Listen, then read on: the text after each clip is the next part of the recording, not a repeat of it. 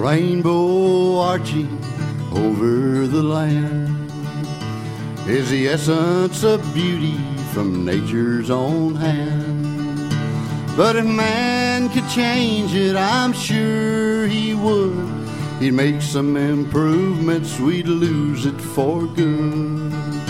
Because rainbows and rivers weren't meant to be straight when man intrudes on their natural state and starts to improve on what nature designed. We'll lose our pure water and our rainbows won't shine. The old Kissimmee River was created long ago when nature determined where its water would flow. Winding and twisting down to the big lake till man decided nature made a mistake. So we dug a big ditch, straight and true, down to Okeechobee to flush the water through. And now Mother Nature has a river to make. She can come see our ditch and correct her mistakes.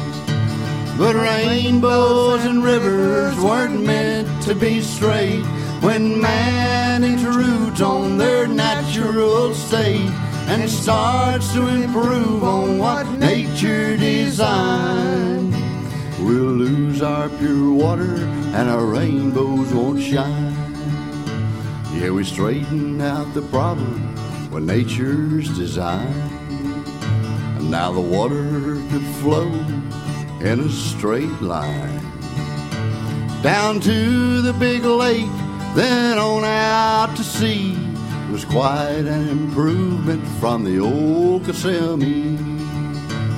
But something was happening we didn't anticipate. We had streamlined a river, but we were killing a lake. That winding old river had kept the water pure. We straightened out the river and created a sewer.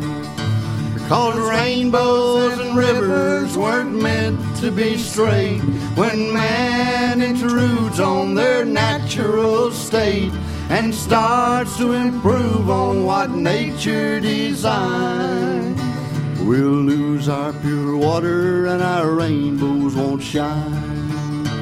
So if anyone tells you they can straighten a rainbow, tell them about a big ditch they should see that once was a beautiful winding old river that carried pure water down to Okeechobee.